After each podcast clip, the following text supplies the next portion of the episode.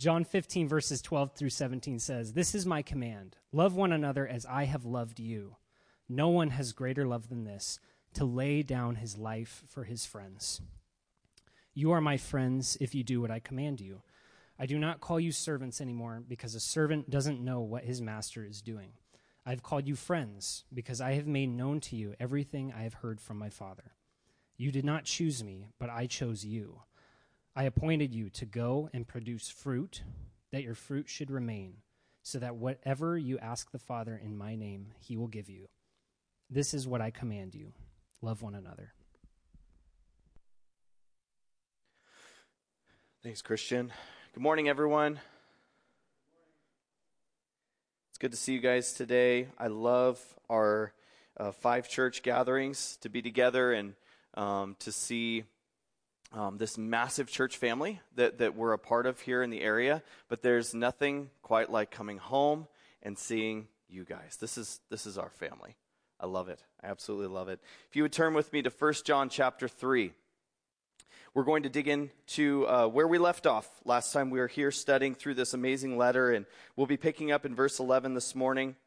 Uh, it probably is t- entitled in your Bible, as it is in mine, something similar to Love in Action, which is a very important topic, and that's why John's going to um, use his very unique approach in this letter to address it with the church. In 1992, all the way back to 1992, a poet wrote this Words come easy but don't mean much when the words they're saying we can't put trust in. We're talking about love in a different light, and if we all learn to love, it would be just right. Hey, tell me, haven't you heard? Love is a serious word. I think it's time you learned. I don't care what they say. I don't care what you heard. The word love, love is a verb. Okay, how many of you know? Put your hand up if you know what I'm doing.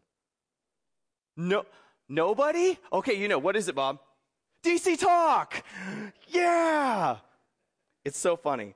Uh, as I was prepping this, I was like, you know, you're supposed to you're supposed to speak to your church. You're supposed to talk to your church body. And I was like, how is it that my church body probably has no idea what DC Talk said back in 1992? What a world by the way, I, I have no problem, as you well as you well know, with dating myself by, by saying quotes from the, from the early 90s when I was really starting to get into music. But isn't that the truth? Did you catch what he was saying? Did you catch what he wrote? Love is a verb. A verb is a word used to describe an action, a state, or an occurrence that happens, and love, true love, produces action. Love really is a verb. And if you think about it in the same light, so is hate. Hate is a verb as well, it produces an action. Think about this John chapter 3, verse 16. We all know it. For God loved the world in this way, He gave His one and only Son a fascinating translation when you look at other biblical translations say, For God so loved the world, and it's almost like he just loved the world so much. The text in the Greek literally means this is how God showed his love. So God loved the world in this way. He gave his one and only Son. It doesn't say God loved so much that he sat back and took a nap. Right?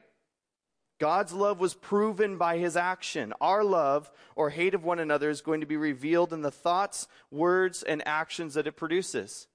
That's how our love is going to be revealed. It's how we live. And by live, I'm not just talking action, it's the combination of all those things. It's what we're thinking in our minds. It's the words that are coming out of our mouths. It's the actions of our lives. Love is, is being revealed in these ways. And our love or hate of one another is going to be revealed in those things. Now, John often has used in this letter contrasts or comparisons. He likes to give us a good contrast as to what the opposite or antithesis, if you will, of a subject is or a situation. So, the best way to reveal something that he's talking about that's perfect and righteous in Christ, he'll show us what the opposite of it looks like in some way, shape, or form. Look at the examples. I'm going to put them on the screen for you of how contrasts and comparisons have been used thus far in 1 John. These are all the ones we've seen just up till this point. Fascinating, isn't it? He's contrasted walk in darkness with walking in light in chapter 1, verse 6 through 7. Say we have no sin versus confession of sin. Chapter 1, verses 8 through 9. Keep God's commands or don't keep God's commands. That would be 2, 3 through 5. Those who love the world versus those who love the Father. 215. They versus us. 219. Antichrist versus Christ. 222. Deny Christ, confess Christ. 223 confident at Christ's coming, ashamed at Christ's coming. 228. Those who commit sin and those who do what is right. Chapter 3, verses 4 through 7. And most recently, children of the devil and children of God. We talked about it last time we were in 1 John. Now, that was a few weeks ago now because that was before Palm Sunday. But do you see how he's showing you what something should be and is right to be and what it should never be and what that looks like and leads to? He's not leaving us hanging in the balance at all. He's painting a very clear picture. And this morning, he's going to use another contrast comparison for love and hate. But a lot of times, I think we give ourselves, okay, I should be careful. A lot of times, I give myself a pass and assume that I'm being loving towards people all the time. Well, I, you know, I, I treat them this way. I just try to treat everyone this way. Do I actually connect that my thoughts my words and my actions have to be congruent in order for me to be a loving human being. All three of those things have to flow together. It's not just what I'm doing, it's also what I'm thinking. It's also connected to what I'm saying. I can't say something and say the loving thing, but not take the loving action. And so, the contrast comparison for love and hate is what we're going to focus on. The way we reflect the love of our Creator God is to give as He gave. That's how we reflect the loving heart of God. The way we reflect the hatred of sin is to reject the love of God and embrace the heart and actions, well, as John will show us here, of Cain. He's going to take us back to Cain, of all people. We'll see why in a minute. Let's dig in. 1 John 3, verses 11 through 18. This is our section for this morning. For this is the message you've heard from the beginning we should love one another. Unlike Cain, who was of the evil one and murdered his brother. And why did he murder, murder him? Because his deeds were evil and his brothers were righteous. Do not be surprised, brothers and sisters, if the world hates you. By the way, should we maybe all circle that in our Bibles? You're like, that's not very encouraging. It's reality. Don't be surprised. Why are we always so shocked? Sorry, I'm interrupting scripture. Verse 14. We know that we've passed from death to life because we love our brothers and sisters. The one who does not love remains in death. Everyone who hates his brother or sister is a murderer, and you know that no murderer has eternal life residing in him. This is how we have come to know love. He laid down his life for us. We should also lay down our lives for our brothers and sisters. If anyone has this world's goods and sees a fellow believer in need, but withholds compassion from him, how does God's love reside in him? Little children, let us not love in word or speech, but in action and in truth. This is the word of the Lord. A continual reminder that exists throughout Scripture um, from the passages in the Old Testament, such as Leviticus 19:18, uh, to the words of Jesus in Mark 12:31, writings of Paul, Romans 13:9, Galatians 5:14, to the letter of James, chapter 2, verse 8, and here in 1 John 3:11 they all have this in common. We are commanded to love one another. Church, we are commanded to love each other. It's not up for debate. It's not something that we're going to make an attempt at. It's a requirement. We're called to do it. Jesus commanded his disciples, and that extends to us in John 15 12. This is my command love one another as I have loved you. It's a command that's given. And do you realize that oftentimes we will look at that verse and be like, I can't do that. That's no excuse. You in your flesh cannot do that, but God, through the Holy Spirit that resides within you, can do that. Amen? He absolutely can do this in us, but we limit this by looking at our flesh and saying, What's in my flesh isn't able to, therefore I cannot. We recognize our own weakness, but we stop short there rather than tapping into the unlimited strength and power of the Holy Spirit that's within all believers to love one another as Christ first loved us. It's not up for me to come up with some way to love people that makes sense to me. It's not for me to try and figure that out. I look at the way Jesus loved us, and that is the kind of love I'm to have for other people. It's a command. From the beginning of time, God created us for relationship with Him, and He is love. He created us for relationship. From the moment of our second birth in Christ, we've been called to love one another, empowered by Him. Because man failed. That's what he's going back to as, as John in a second, we'll get to this point, will we'll recall from Genesis 4. And he's going to say this is what happened to, to lead to the first murder. This hatred within leads to the first murder of any human being. And he's calling our, our attention to this because that's going to become the antithesis of loving the way that Jesus loves us. From the moment of our second birth in Christ, we've been called to love each other, empowered by Him. Our love is proven by our thoughts, words, and actions. It's the first fruit of the Spirit that pops out of the branch. Do you guys remember that in Galatians 5? In verse 22, it says, But the fruit of the Spirit is. We can do it together. Come on, church. This will wake everyone up. The fruit of the Spirit is. Now, there's going to be other things too, but it begins with love. The fruit of the Spirit is love. And all you guys are, joy, peace, peace, gentleness, patience, self control. Yeah, that's fine, but it starts with love. It starts with love. For all of you singing in your heads, you're like, I just want to. You guys, what? she knows. uh, it's a source of mourning every day, isn't it? The deep sigh of the morning. My wife wakes up, goes,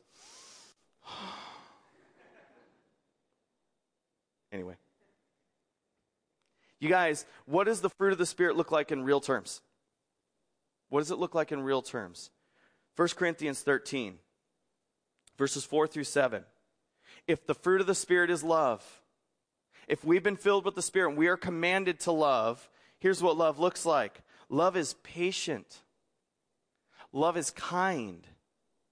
Love doesn't envy, is not boastful, is not arrogant, is not rude, is not self seeking, is not irritable, does not keep a record of wrongs. Love finds no joy in unrighteousness, but rejoices in the truth. It bears all things, believes all things, hopes all things, endures all things. How we doing? Everyone feeling good?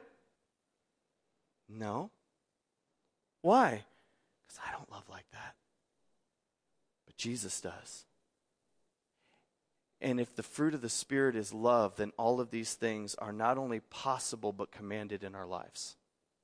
All of these things should be coming out of our lives. Think about this. 1 John 4 8 says what?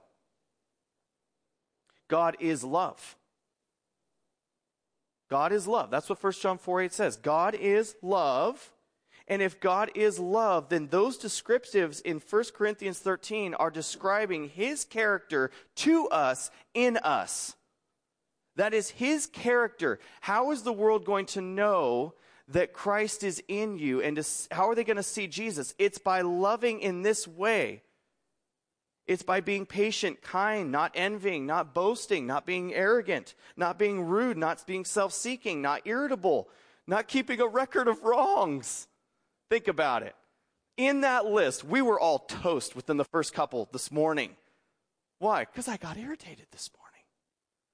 I was seeking after myself this morning. I was rude. For some of us, maybe it's keeping a record of wrongs. You have no idea what I've been through. They have all, have all this done to me. You have no idea why I'm so bitter and angry. Church, we're called and commanded by Jesus to love one another in the way that he loves us. It's a command, it's an essential. Unlike, here's your contrast Cain, who was of the evil one and murdered his brother. And why did he murder him? Because his deeds were evil and his brothers were righteous. Contrasting what we know of love from Jesus, John uses Cain. He uses Cain as the antithesis. Within the contrast of love and hate, we have a secondary contrast between Cain and Abel. These two men, these two sons of Adam and Eve, the first two boys. Two brothers in Genesis 4 brought sacrifices to God. Abel was offering his sacrifice from a righteous heart. Cain was not. It had nothing to do with the products they were being offered. In fact, if you look at the Old Testament law, Cain's offering was acceptable by the product, not the heart. What he brought would have been acceptable even according to Levitical law. But something was wrong inside of Cain. Something was off inside of him. And God sees the heart, and we know this because in Genesis 4, verses 5 through 7, Cain's warned about the condition of his heart. It's up on the screen, second half of verse 4. In Genesis 4, the Lord had regard for Abel and his offering, but he did not have regard for Cain and his offering. Cain was furious, and he looked despondent. So God talks to him. And the Lord says this Why are you furious? And why do you look despondent? If you do what is right, won't you be accepted? There's his heart. It's not the sacrifice. Something's wrong inside of Cain. How do we know? Go further. But if you don't do what is right, sin is crouching at the door. Its desire is for you, but you must rule over it. Church, this is powerful. When we let hatred reside in our hearts, sin is crouching at the door. And what that means is that if we continue to let it fester and remain there, we are going to take an action that will be unloving and we'll say murderous in intent. It's going to seek to destroy somebody else or harm them if we let that hatred remain there. What does perfect love do according to Scripture? It casts out fear. It casts out fear. How many of us hate and are in this place of instability because we're afraid? Because we've let fear center into our hearts and we start to hate anything around us because we don't trust anything. We're afraid of everything. Therefore, I hate everything. Therefore, one thing leads to another. Cain hated his brother for nothing more than being right with God. Cain's motivation for hating Abel was that Abel was accepted by God, that he was right before God.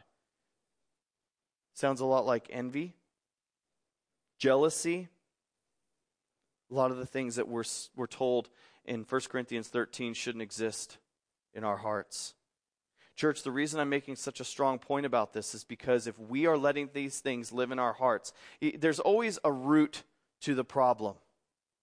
We may see that the way we're acting or what we're doing isn't honoring God and be like, well, I just need to fix that problem. What you need to do is get the root out of the ground that's the problem.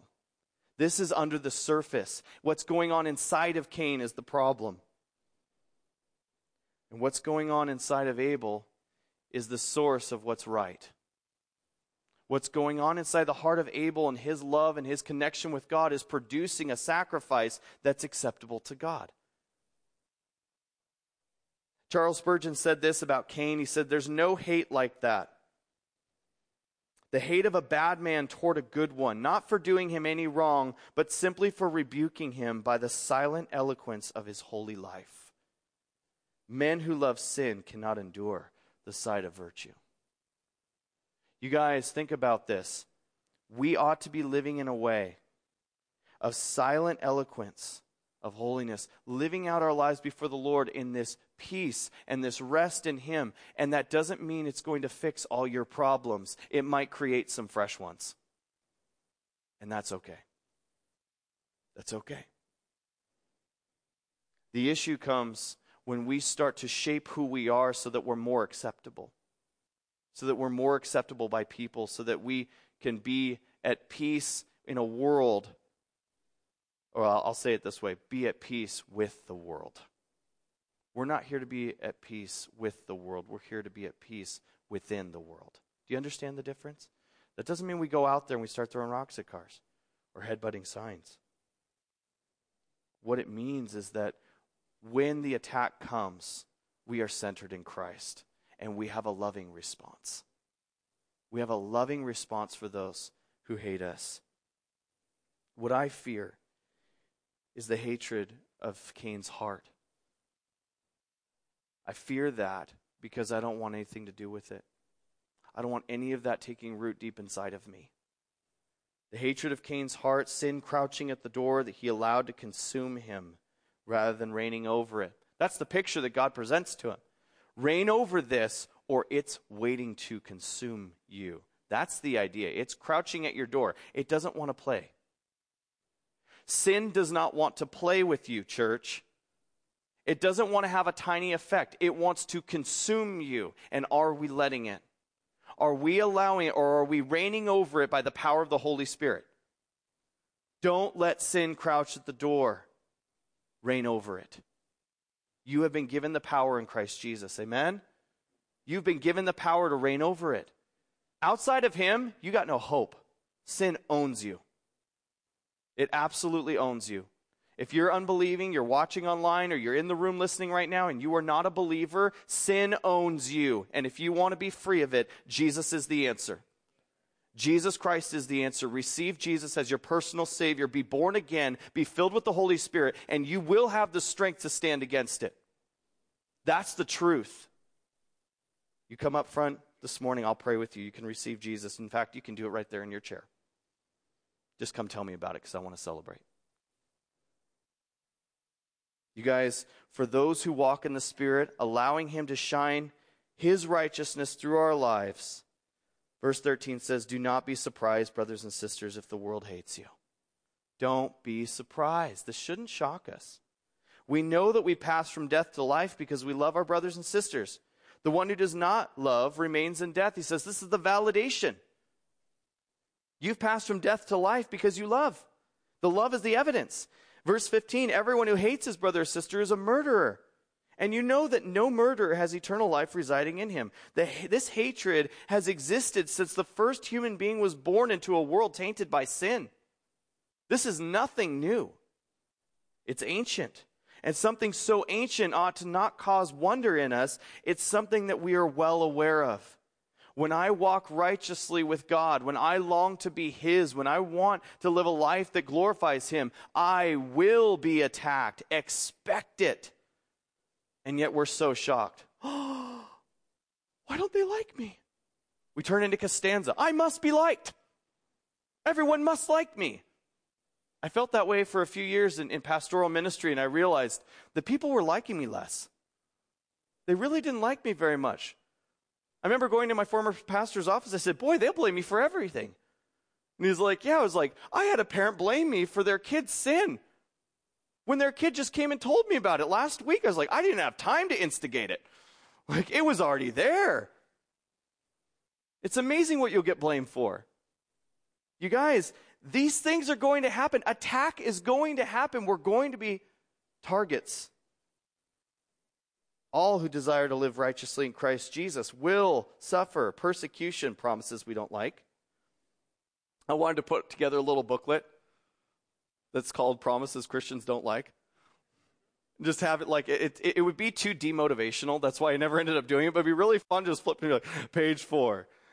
People will hate you. Super. Ready to go. You know, we need things that encourage us, but these are realities that we skip over. You know, you don't hear some pastor trying to rally you up and get you excited about hatred, right? People aren't going to like you. Yeah. Although we were once dead in trespasses and sin, we know that we have passed from death to life because we love. We know those who have not because they hate. Church, we can't be identified by that. We can't be identified by that because it's a false picture of Christ, it's a false reality. Love is the evidence of our conversion. And over again, John has called us to remain in Christ, just as the Spirit remains in us. However, those who reject the free gift of salvation in Jesus, they remain in death, he says. He uses the word remain again. He says, those who are not saved, they remain in death. He says, you remain in Christ. Clear lines. There's no middle ground here. You either belong to him or you don't. There's no processing. Hatred dwells in that heart that rejects God, that rejects Jesus. They remain in death, and there that hatred festers and it breeds murder. It breeds murder. You're like, well, not everyone who doesn't know God is out there killing people. Think about what Jesus said in the Sermon on the Mount. What did Jesus teach us regarding this in the Sermon on the Mount? He talks about the root of the problem. I mean, some people will murder physically like Cain did, but think about what Jesus said in the Sermon on the Mount, Matthew 5 21 through 22. You have heard it that it was said to our ancestors, Do not murder. Whoever murders will be subject to judgment. But I tell you, everyone who is angry with his brother or sister will be subject to judgment. Whoever insults his brother or sister will be subject to the court. Whoever says, You fool, will be subject to hellfire. Should we be a little more careful about how we're talking? I think we should. I don't think that Jesus gave us in the Sermon on the Mount a list of good ideas. I think he was calling us to biblical spiritual reality, to uh, the way we ought to live our lives. Hatred within is murder in the heart. Jesus calls us to a higher standard. He calls us to be born again and to receive him, and he gives to those who believe eternal life. Those who reject him, John says in 1 John 3:15, everyone who hates his brother or sister is a murderer, and you know that no murderer has eternal life residing in him. So if the result of hatred in the heart is murdering with my thoughts, words, or actions, what does love produce? What does love produce? If we're going to look at this contrast, if hatred begets murder and that's remaining in death, separated from God, then what does the love of God poured into our hearts and cleansed through us by the power of the Spirit, what does that produce?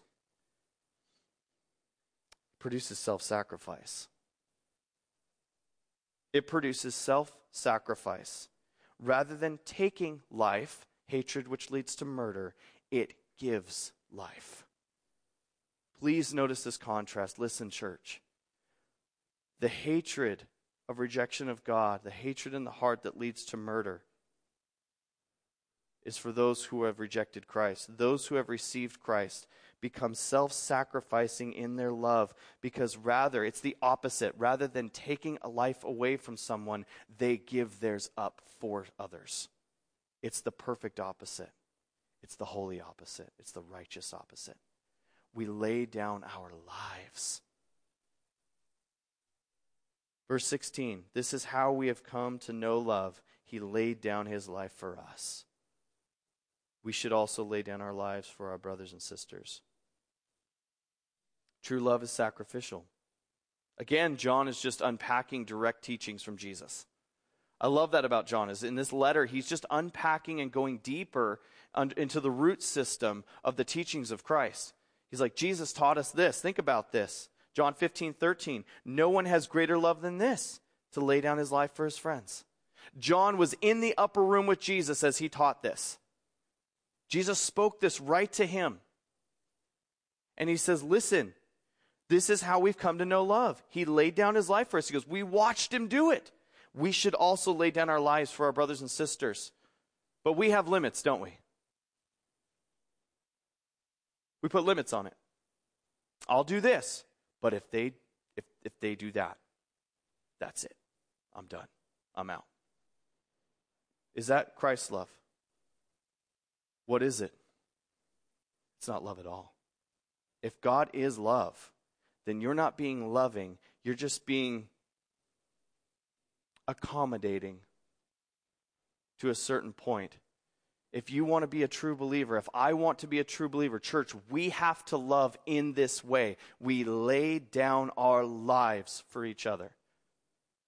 We are ready to die for one another. I think as believers, we agree in principle that there's no greater love than this to lay down one's life for their friends. But in the reality of the situation, I think we kind of have a meatloaf kind of love. I'll explain. Do you know what I'm do you know what I'm talking about? If you do, uh, like we talk about loving one another and that we ought to lay our lives down for each other, yet we're not willing to do the practical things that are present within a selfless, holy, spirit empowered, restored life.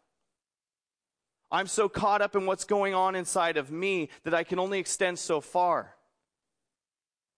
We talk about loving each other in this selfless kind of way, but we actually have a selfish kind of way of loving. We love in a way that makes us feel good about ourselves, that is not congruent with God, and therefore we have a meatloaf kind of love. I didn't misspeak that.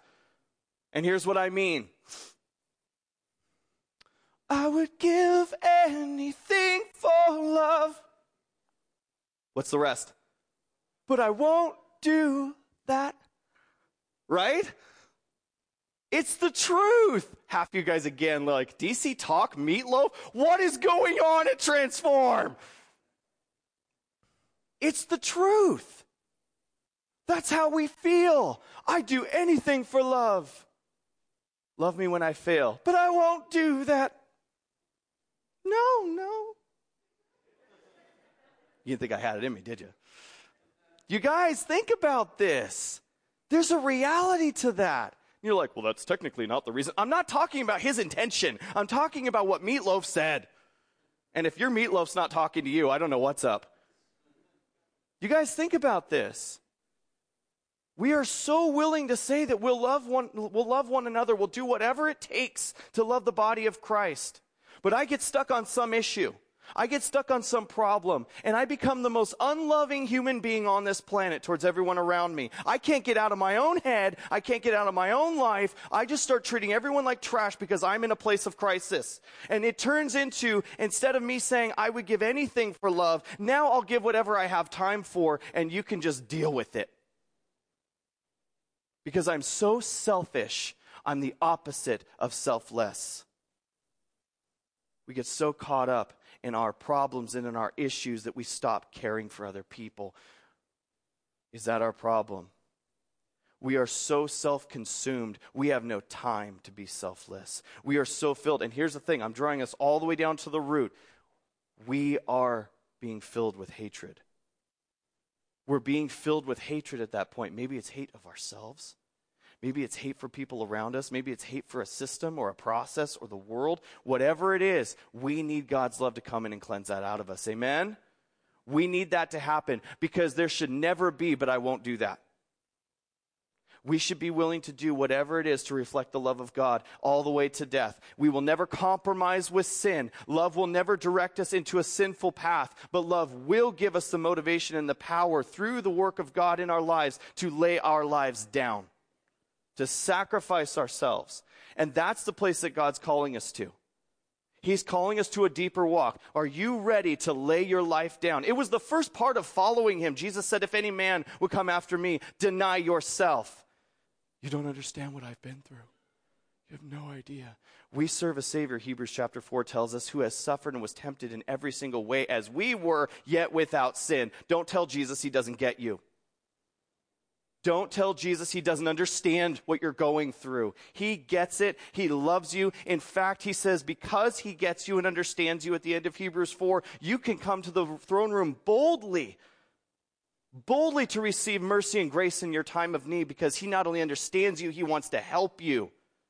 He's standing ready to minister in the midst of your brokenness. He wants to heal what's broken and wrong inside of you. Stop making excuses for it. Come to the throne room of grace.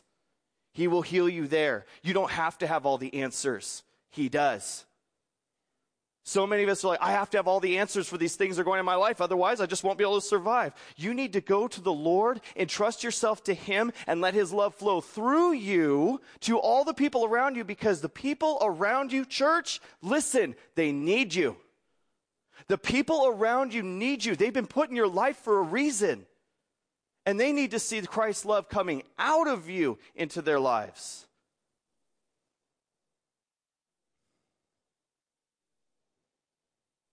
Maybe some of us will be granted the opportunity to physically lay our lives down for one another. But I love that John doesn't leave it at this open ended. So if you have the opportunity, if you see someone in traffic, be sure to shove them out of the way. And if you don't, don't care about them the rest of their lives. Just, you know, make sure you do that one big thing if you get the opportunity. Your life is all about just nailing that one big thing. You know, if you just if you just get there at that moment where you can lay your life down for somebody, great. If not, I guess it wasn't in the cards. do whatever you want. Is that what he's saying? No, he says you should be loving people in the thousand little moments that happen day in and day out preparing yourself to die. We ought to be living in a way that prepares us to die. Church, think about this. If anyone, he says in verse 17, has this world's goods and sees a fellow believer in need, but withholds compassion from him, how does God's love reside in him? He says, let's get really practical then. If we're saying that we ought to lay our lives down for one another, how can we take it if the church, if someone in the church has no food? How can we stand by if someone in the church needs something and we're not willing to provide it? He says, This world's goods how can we say that God's love resides in him if we withhold? Little children, he says, let us not love in word or speech, but in action and in truth. Don't talk about it, do it. Let us not be like so many politicians in the church who talk about all these great things and then don't do them. Doesn't that what drives us crazy? That's what drives us crazy. Promises, promises. Jesus says, Don't be that way. Live what you say, be who you say you are. C.H. Dodd wrote this, reflecting on this passage of Scripture. He said, There were occasions in the life of the early church, as there are certainly tragic occasions at the present day, for a quite literal obedience to this precept, that is, to lay down our life for the brothers. But not all life is tragic, and yet the same principle of conduct must apply all through. Thus, it may call for the simple expenditure of money we might have spent upon ourselves to relieve the need of someone poorer. It is, after all, the same principle in action, though at a lower level of intensity. It is the willingness to surrender that which has value in our own life to enrich the life of another. Let me say that again. This is what love is it's the willingness to surrender that which has value for our own lives to enrich the lives of others. If such a minimum response to the law of charity, called for by such an everyday situation, is absent, then it is idle to pretend we are within the family of God, the realm in which love is operative as the principle and the token of eternal life. Preach, CH. William Barclay says this as well fine words will never take the place of fine deeds. Stop talking about it. That's the message that the Lord spoke to me this week. Stop talking, live. And I think we need to hear that regularly. This isn't a new message. It's not that our words aren't to be used, our words are meant to be used. But sometimes that's all we are.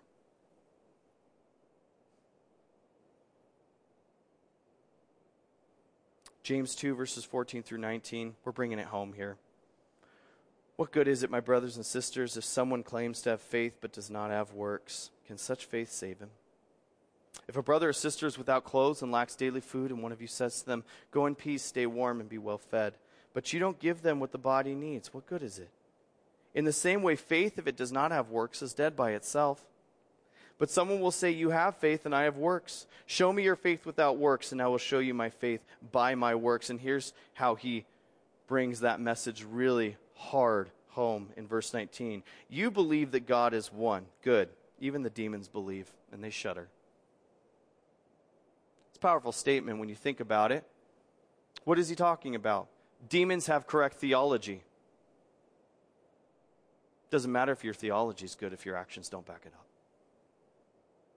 True belief leads to actions. Don't be someone who's theologically true in your brain, but not theologically true in your actions. That is incongruency, it's not reality.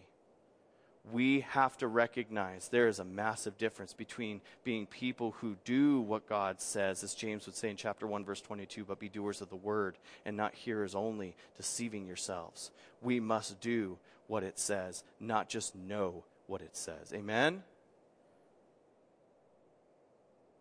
It's interesting that Paul would go on to say in Scripture as well that, and this just comes to mind, that knowledge puffs up, but love edifies. Do you ever think about it in context of this passage? Knowledge puffs up, but love edifies. It's in that idea of being theologically true, filling your mind with knowledge, but love edifies because love is God's action. Doing what He has said, living out what He has said. That is the action. And it's exactly what John says. Let us not love in word or speech. We understand theologically, we have knowledge, but he says, but in action and in truth. And by the way, what are you going to be lacking if you're not taking action? You're going to be lacking truth. Truth requires action, and truth and love go together. This call to loving action by which our regeneration is revealed begins right here amongst the church and that's what John in 1 John 3 is calling us to to be loving and caring in practical ways for each other here. This should be happening amongst us. And I think that that extends out to the world as well but we have to be loving our own people well. Think about what a messed up picture it is. If I'm out serving people soup and sandwiches and taking care of people in the community, but my kids are starving at home. That'd be pretty messed up. You're like, you're supposed to take care of your home first. Ah, good. I'm glad we all get this together. We take care of the church so that we can take care of others authentically. We are not going to be authentically serving others outside these walls if we are not caring for one another inside of them. This is family. This is how Jesus loves us. His words and his actions, they agreed. He told us he loves us, and then he said this much, and he went to the cross. If you think that your love, or if I think that my love is equivalent to that, I'm crazy. I'm crazy. I need to be empowered by the Spirit to love like that. I need to be ready to lay my life down. Love doesn't make excuses for sin, love calls sin into the light. It convicts, it speaks truth,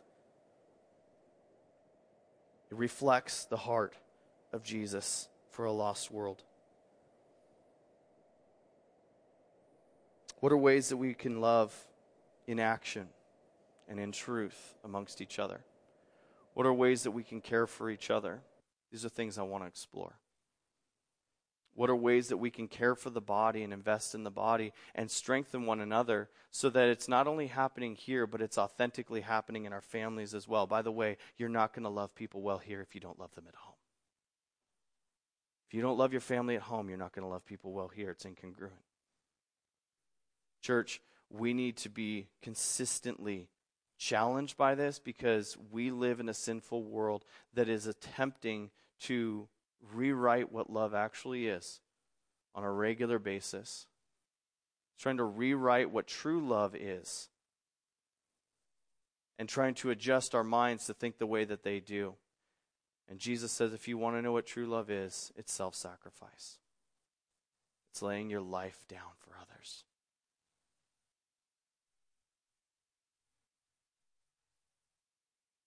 What are ways that we can take this to our brothers and sisters and then into the neighborhoods, the jails, the schools, even the Walmart?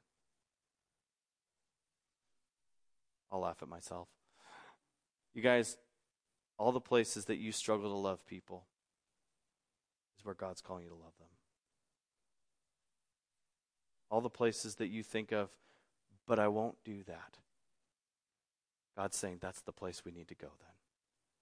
That's the place we need to go. We need to go to that part of the heart and see what part of the heart is being affected by hatred hatred of self, hatred of others, hatred of situations. What part of my heart's being affected by hatred so that I'm not loving people, so that I'm saying I do anything for love, but I won't do that? We just need to say we would do anything for love. And not just for love's sake we would do anything in a loving act as a expression of the heart of Jesus. How powerful is that? Father, we ask that as we pray in this time that things that you have spoken to our hearts would click into place. Lord, that we would see, and, and I do believe that here in this body, there are many who are loving their families well, that are loving the church well. Lord, that you would affirm those things, you would encourage those things in us. And Lord, that it, in, in the ways of our lives, in the areas of our lives we are being unloving, we would recognize, we would be bold enough to face those things and recognize that that is sin crouching at the door. That it doesn't want to just have a fun little game in the front yard with us, that that sin that crouches at the door has every intention of consuming us, destroying us. And Jesus, you went to the cross and you died there and you rose again on the third day to defeat sin and death. You won that battle already. And we don't have to succumb to those temptations anymore. So, Lord, would you strengthen people this morning? Would you strengthen your church to face the things within? Lord, may we be a people that loves from deep within our hearts because of the regeneration of the Holy Spirit. And may we be people who pour out that love and affection in action and truth on our church family and on every block of this city, on every square inch of our neighborhoods. Jesus, give us the ability to receive this in a way that is deeper than we've ever received it before. Go farther down inside, Lord, that root of the issue. Root out the problem. What is it inside of me that's holding back? What part of me deep down is selfish and not selfless? Lord, I ask for myself. Convict me. Lord, so that I can be like you, so that you can restore me.